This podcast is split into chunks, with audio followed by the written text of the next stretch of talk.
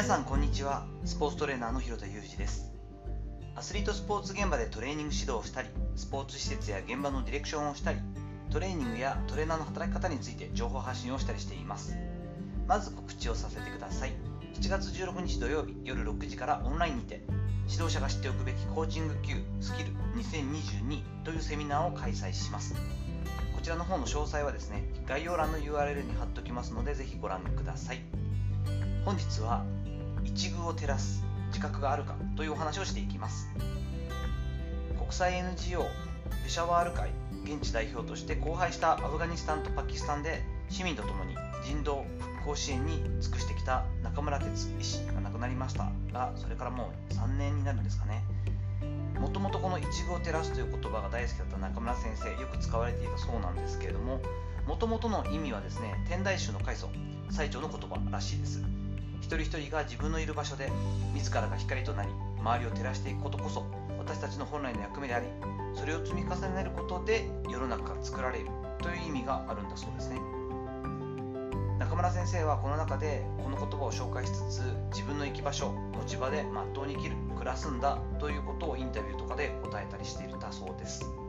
中村先生が生前におっしゃっていた平和は戦争よりも強い。ただし平和は戦争よりも忍耐と勇気が必要だといった言葉というのは今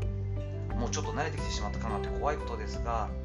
ウクライナにまつわるロシアの侵攻もう戦争といっても過言ではないんだと思うんですけれどもこの状況を考えるとより重たいなと思ったりもしますよね。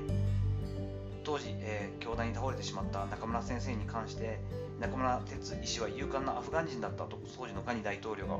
っしゃったりした言葉とかも有名ですけれども私自身は中村哲さんそれほどあの本当に詳しい方もいらっしゃる中で本当に通り一遍のことしか知らないんですけれどもそれでもですね最近こう自分が、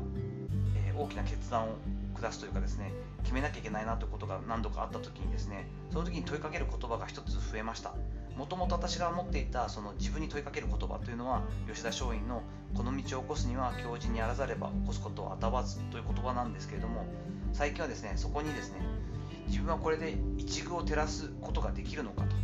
その自覚があるのかという問いかけをするようになりました。こうすることで、まあ、親善美というかですね自分の中で身が引き締まるというか本当に本質なのかということがなんとなく自分で確認作業ができるような気がして今後も私の長い人生となる中でですね一遇を照らす自覚があるのかという問いかけは